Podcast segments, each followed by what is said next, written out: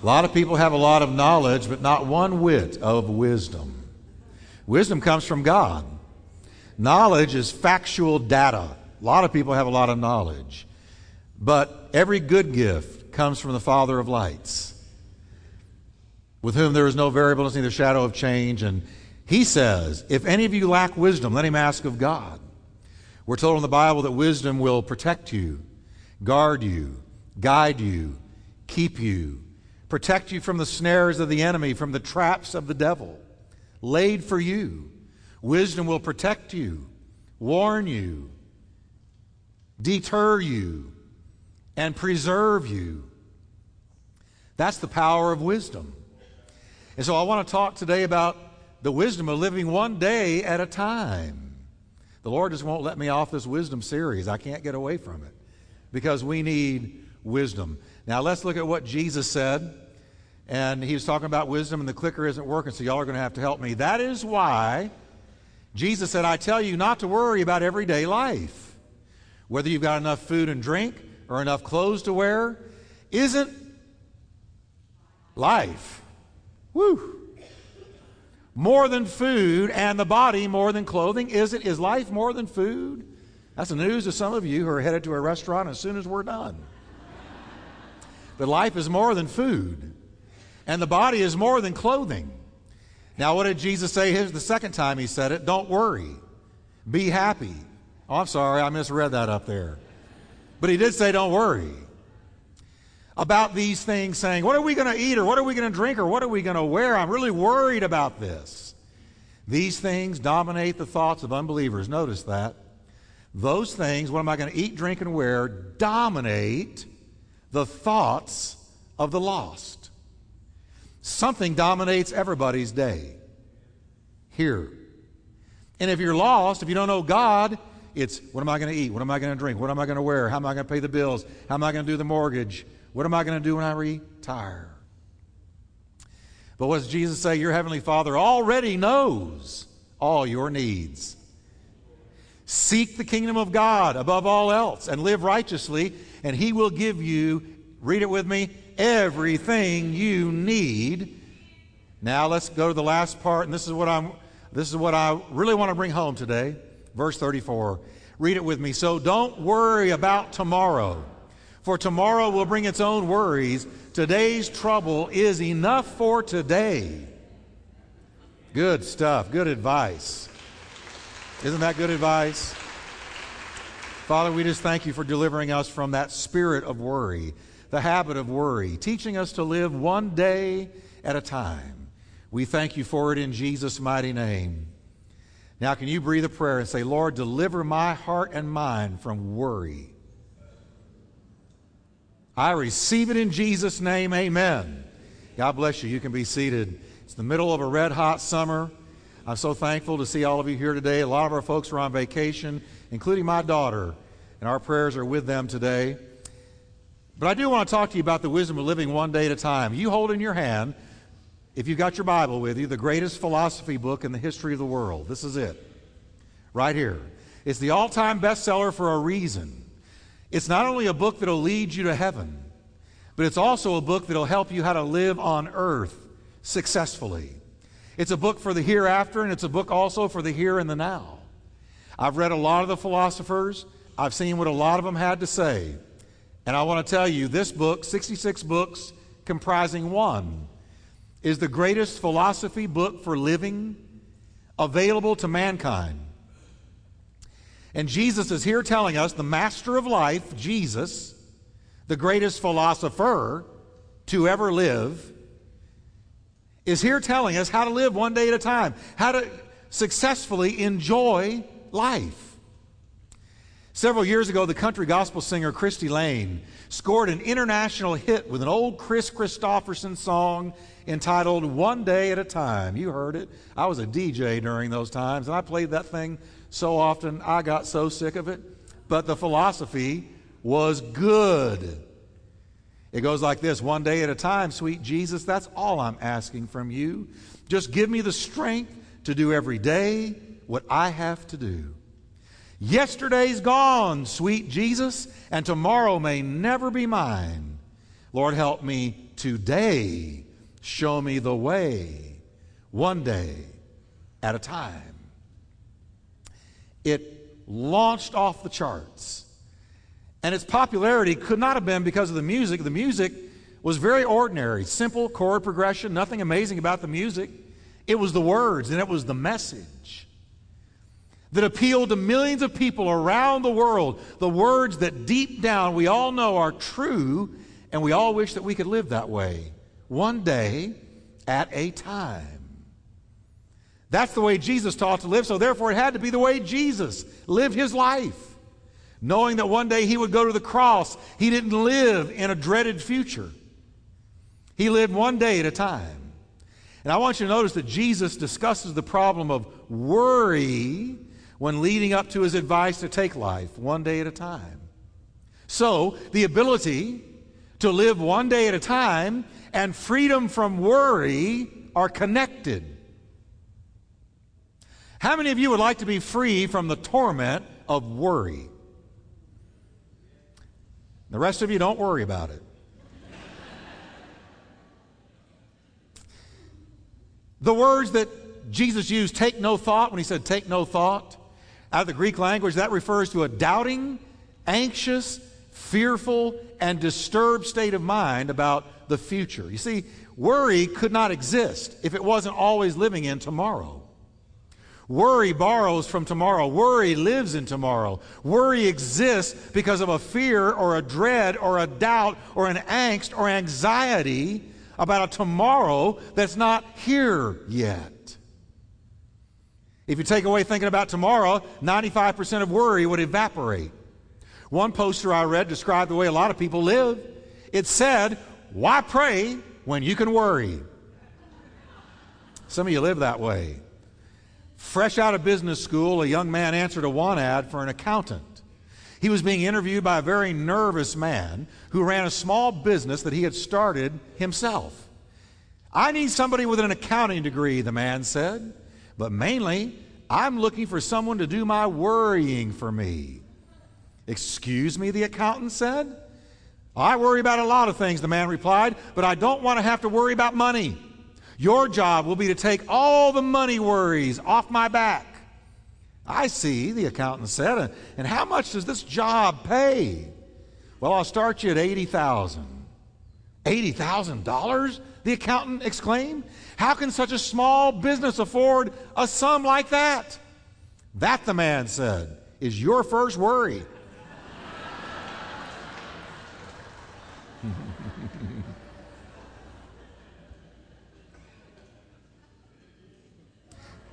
Statistics show that between 20 and 30 percent of all Americans will live today under significant stress. I think it's higher than that, the way things are in our culture right now. 13 million of us will worry intensely. That means really get at it for at least 90 minutes. Worrying 90 minutes. It may be about our marriages, children, jobs, mortgages, grades, friends, certainly money or any other thing that worry decides to latch itself onto. It's really an equal opportunity destroyer.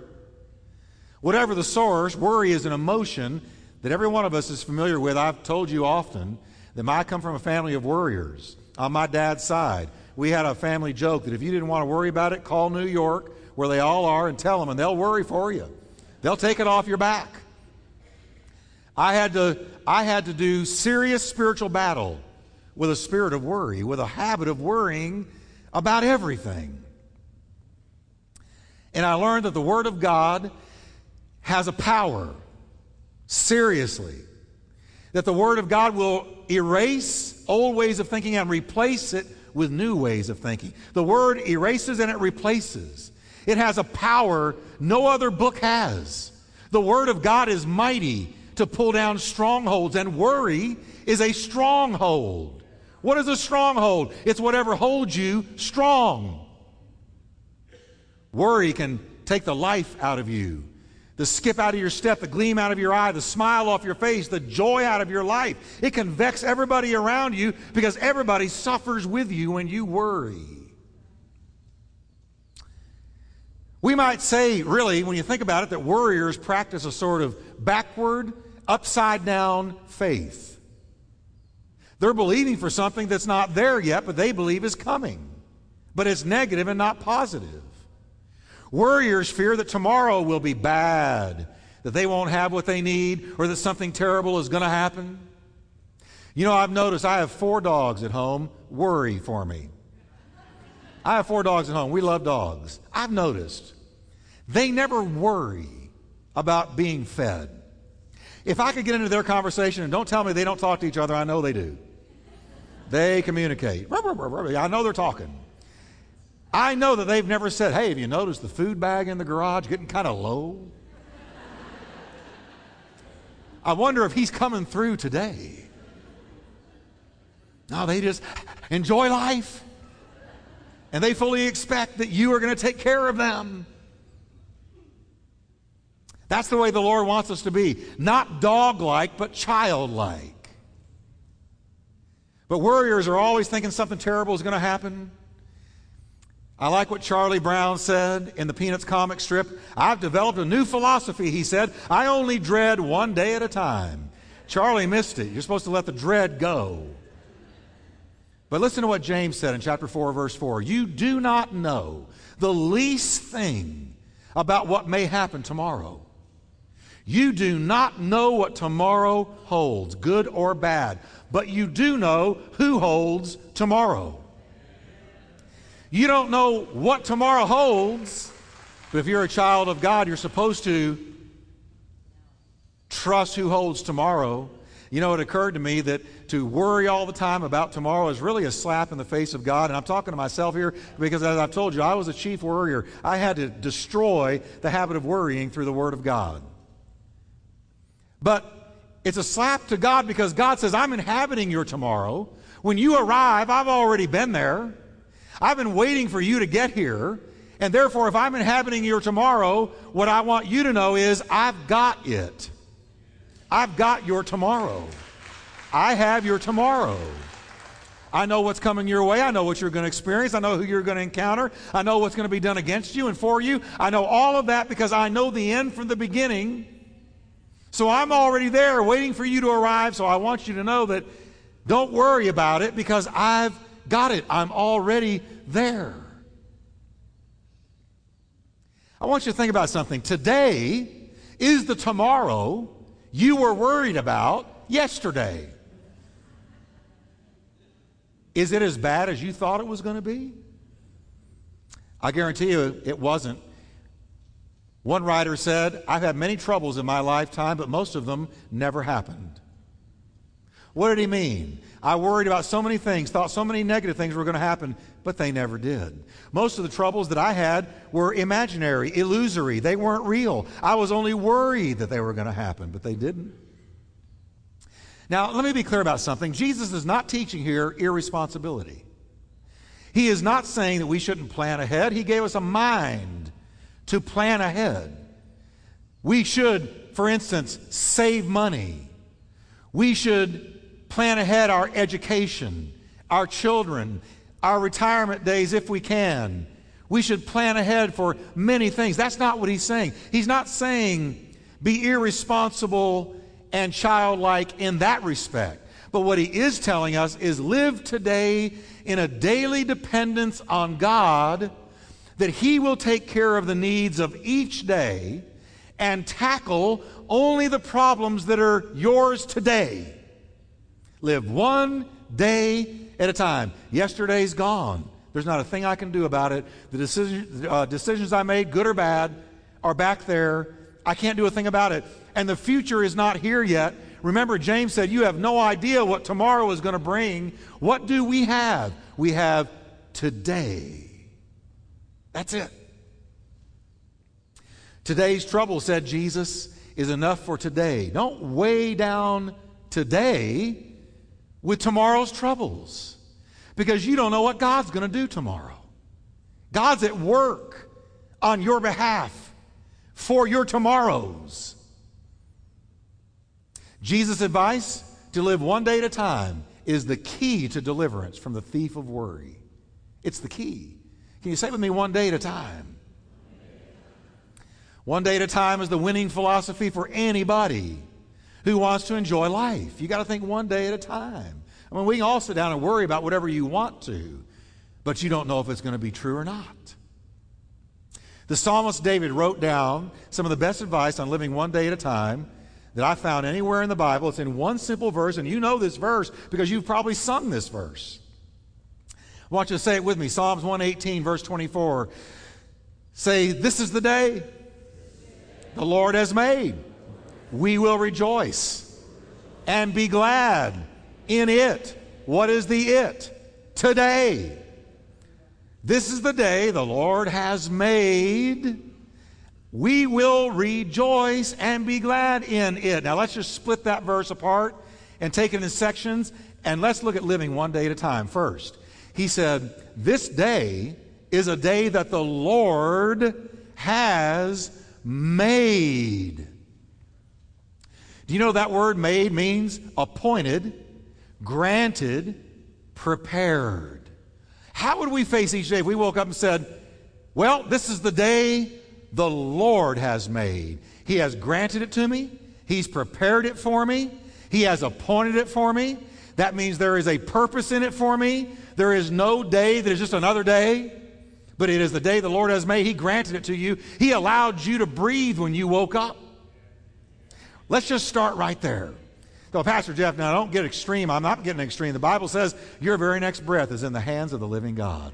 Your very next breath. So he granted you another day. Can we just look up and say, Lord, thank you for granting me another day? Now, if he granted you another day, don't you think that he's got a purpose for that day? If he didn't have any more purpose for you, you wouldn't have woke up. That's it. God has prepared your days. Think about it. God has prepared, let's take today. God has prepared your day today, and He has appointed a purpose for today. Now, I grant you, I guarantee you, part of the purpose is that you're sitting here where you are, worshiping God, listening to the Word of God. But there is a plan and a purpose for every day you wake up to. So I don't understand people who are always going, I'm bored. Oh, I'm so bored. If you're bored, you're missing God. Because God gave you a purpose for each and every day. Now think about how the atheist wakes up. The atheist wakes up and says, Well, random chance made this day. How about the pessimist? Well, I know it's not going to be a good day. How about the weary person? Not another day. But the child of God wakes up and says, This is the day my God, who flung the stars into space, scooped out the oceans, made the birds fly, made the fish to swim, created endless galaxies in space, that God made, appointed, granted, gave me this day.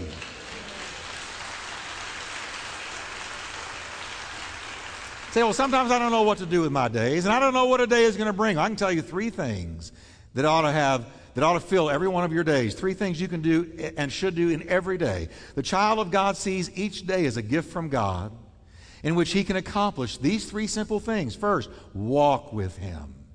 Why did God give you today and me? Because he's calling us to walk with him. Walk with God. Jesus said, If any man will come after me, let him deny himself and take up his cross every single day and follow me. Why did he allow you and I to breathe another day? So that we could grow in him, come to know him, walk with him, enjoy his presence, listen to him, fellowship with him. What an incredible privilege that we can get up in the morning and walk with the God of the universe and listen to his voice and enjoy his presence.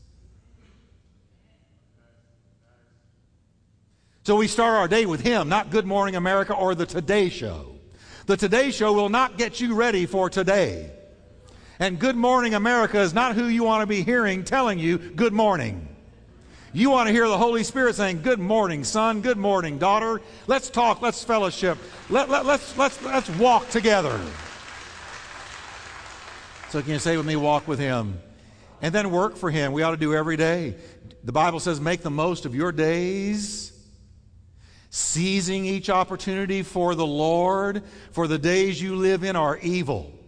What is God telling us? When you wake up in the morning to the day that I have made, created, fashioned, granted, prepared, destined for you, and I have a purpose for you in it, walk with me and work for me. Reach out to somebody. Witness to somebody. Every day that you wake up, salt woke up, light woke up. You are the salt of the earth. You are the light of the world. And can I tell you that our God has a big salt shaker and you're in it? And every day he says, Where can I salt them? I, have got a salt shaker full of salt and light. Where can I put them? And he does this and he shakes you somewhere and he has, gives you divine encounters. You run into people, you encounter people. You go here, you go there, and everywhere you go, you're to shine and you're to be salt. You are destined to make a difference. You. Now, this may be weird, but can you say with me, I am in God's salt shaker? He's going to salt me somewhere. that means you start looking around, you start going, okay, Lord, make me sensitive to your spirit because I know that nobody I meet is going to be a mistake. And whoever I encounter, you may just be telling me to share Jesus. You may want me to open up and just talk to them about you. But Lord, I know that I'm salt and I know that I'm light, and I'm going to walk with you today and I'm going to work for you today because the, the culture and the world I'm living in is evil and it's crying out for salt and light. And the third thing, worship Him. Walk with Him, work for Him, worship Him. Jesus said the Father is on the hunt for people who will worship Him. I love to worship God. I'm not trying to sound spiritual, and for some of you that, that may sound strange. But I'm telling you, God called me in the presence of worship. When I came into the things of God, and He filled me with His Spirit way back in the early 70s, in the middle of the Jesus movement, the first thing I learned to do was worship Him. And I was a guy, and I thought it was maybe not too macho to lift your hands like the girls were doing. So I did half mass for a while.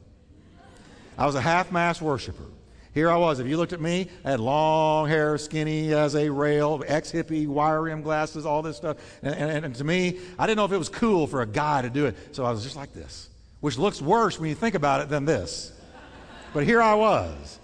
And then one day I just said, Now, God, please I want what they have because I was going to a meeting where people were worshiping God, tears streaming down their face, their lives being changed, a bunch of ex hippies and dope heads like me. And so I said, I want what they have. And God said, Say that one more time. I, I really do want what they have. And I mean, I got released to worship God. And once I began to worship God, I could not worship God enough. You and I were wired to worship God. We were not wired to walk around islands and separated and, and, and isolated from God. But no, you don't live until you are rejoined to your Maker in worship because the heavens declare the glory of God. The firmament shows his handiwork. Day unto day they utter speech. Night unto night they show knowledge. The whole creation is worshiping God. You might as well join in. That's right. Now, when I began to worship God, it was in the presence of worship that He called me to preach, called me to minister His word.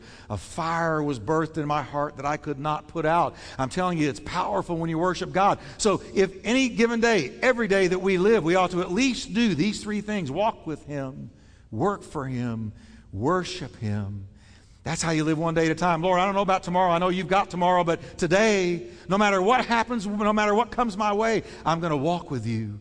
I'm going to work for you, and I'm going to worship you. When I wake up in the morning, good morning, Jesus. When I go to bed at night, good night, Jesus. Thank you for a great day. And if you do those three things in any given day, that's a day well lived.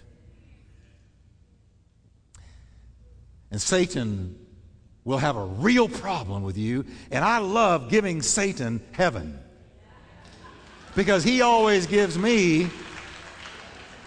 So I like giving him a little bit of heaven, and you do that when you worship God.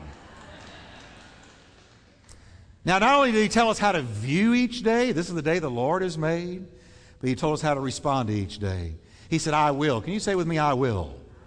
I will rejoice and I will be glad. Now, there's an I will in there. I will rejoice, and I will be glad. You know, I'm going to be honest with you. You may not always live in perfect health, be rich, or have everything you ever wanted, but it is God's will for you to will to rejoice and be glad in Him all the days He has given you.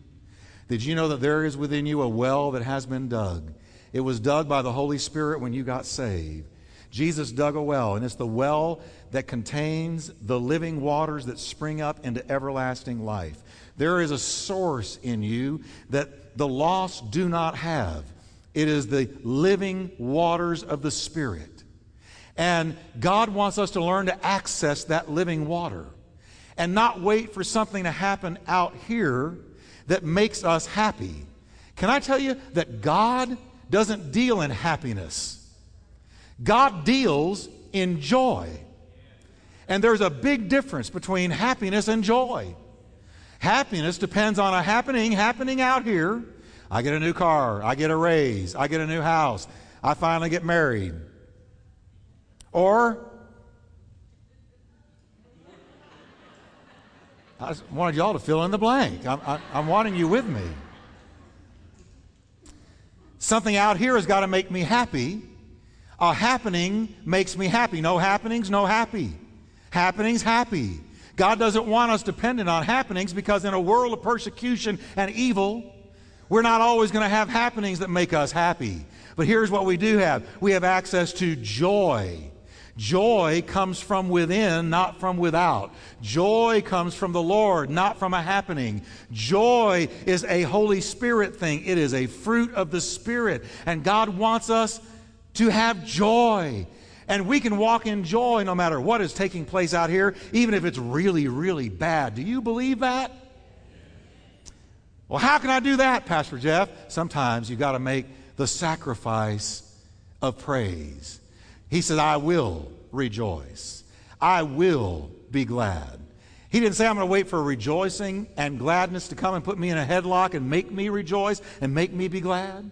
He said, I will rejoice and I will be glad. It's my choice to access God and have joy. It's easy to praise the Lord when all the kids are healthy, when the Lord is blessing, when all the bills are paid, when you got that new car, when everything's going your way and the wind is at your back, it's easy to praise God then.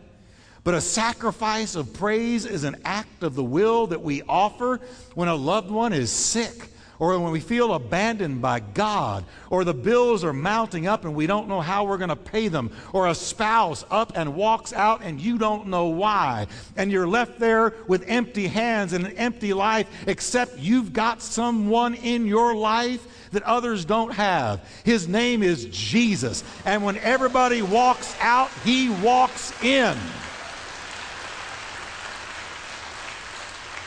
And that's when you say, well, it may be bad out here, but I am going to make the sacrifice of praise and I will rejoice and I will be glad. And your hands go up in the midnight hour. Your hands go up in an empty house. Your hands go up in that old broken down car and you begin to praise Him and something comes on you.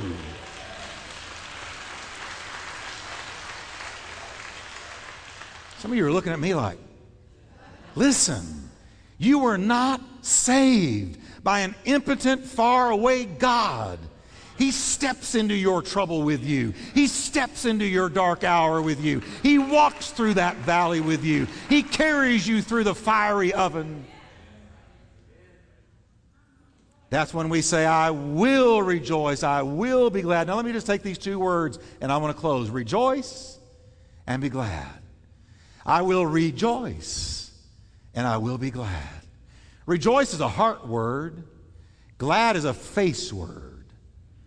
Put another way, if rejoicing is in your heart, gladness is going to be on your face. You know what God's greatest billboard is in this sin infested, devil infected world? Your face, your countenance. What did David say? David said, You are the lifter up of my countenance.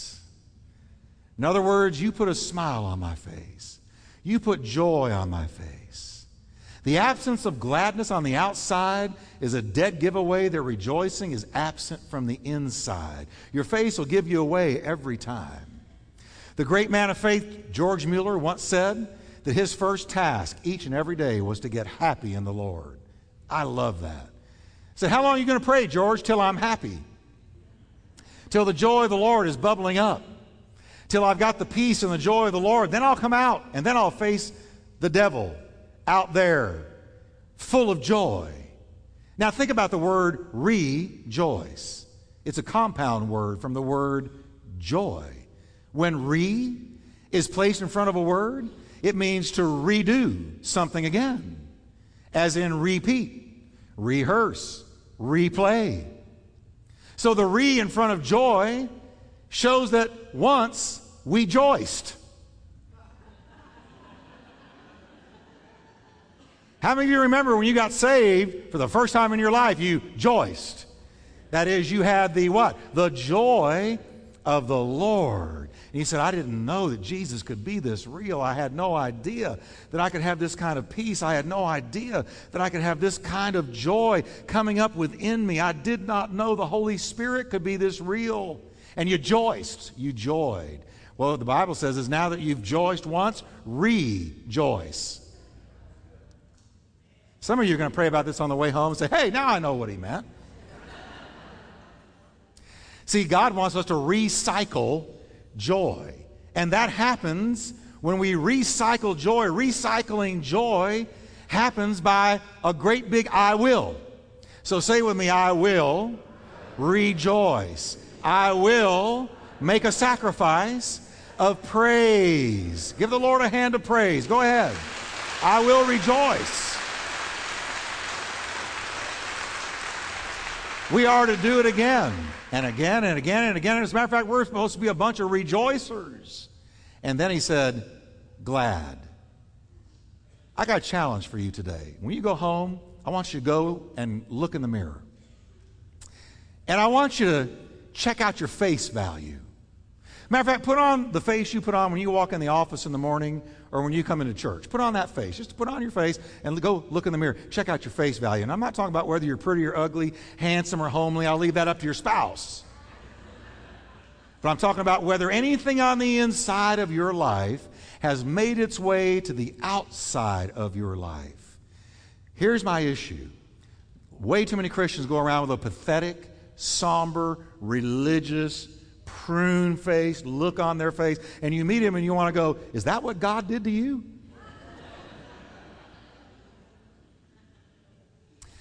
Have you ever noticed they've forgotten how to smile? Well, why aren't you smiling? The world's coming to an end. Well, you ought to be rejoicing. You're about to see Jesus. Oh, things are somber, brother. Things are serious. I know they are. But let me tell you something the devil wants your joy, Satan wants your smile. Because if he can take your joy away from you, your faith is not infectious. The most infectious faith in the world is joy filled faith. But see, some of you, you walk in and we can't tell if you've got acid indigestion or a migraine headache. It looks like one or the other. You look like you're on a liquid diet of castor oil and straight lemon juice. And we want to say, What's wrong with you? If we asked some of you to smile, your face would crack and half of it would fall down to the ground. Nobody would know what to do if you actually cracked a smile. But do you know that God saved you to put a smile on your face? The joy of the Lord is my strength. Isn't that what he said?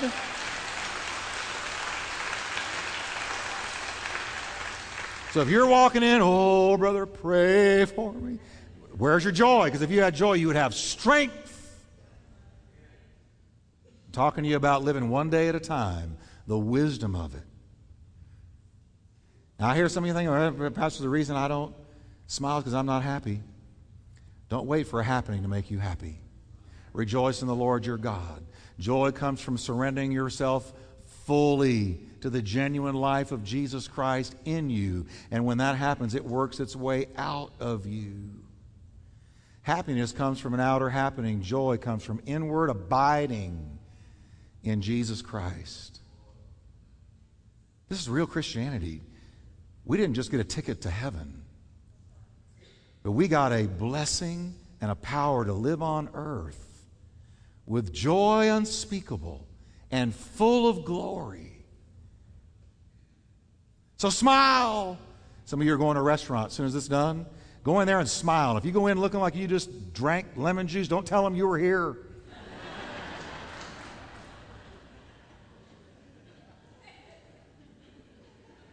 Hey, what happened to you? I was just down there at Turning Point.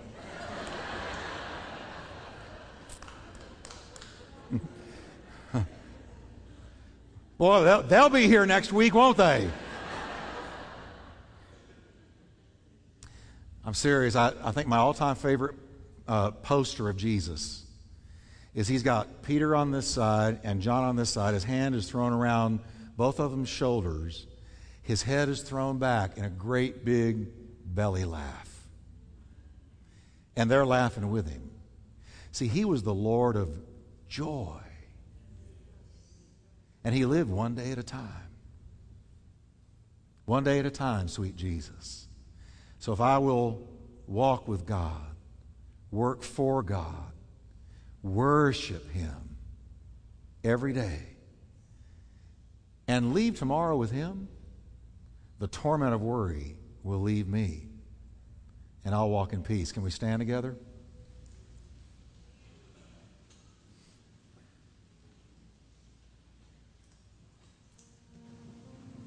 Uh, I want to close with a quick story. I was reading a pastor went to a foreign country.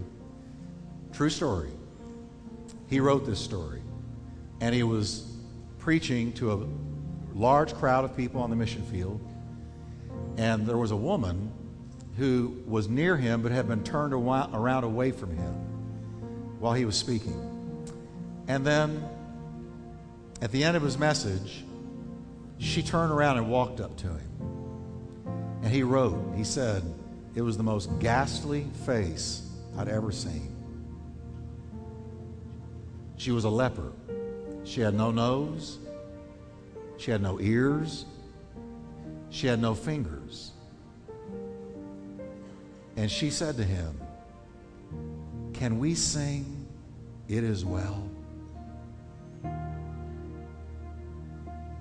He said in this, he admitted, I, I quickly walked to where I was staying. I left. I got out of there.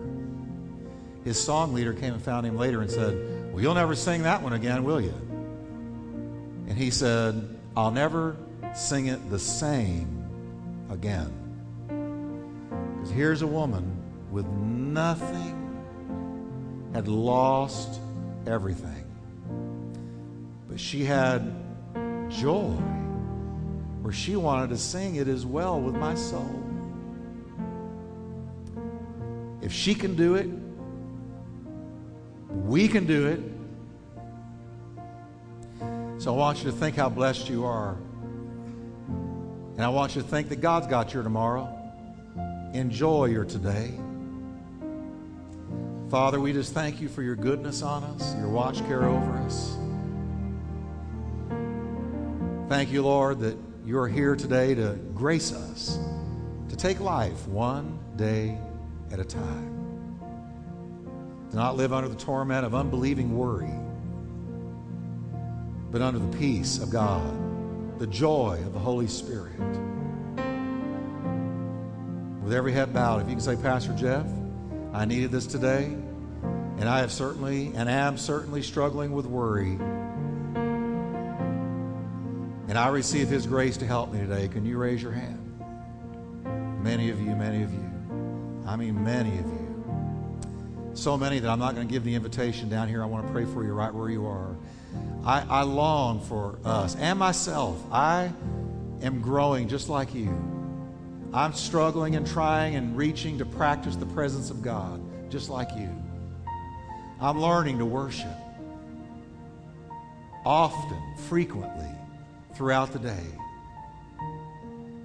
Because that's how I get His peace and presence on me.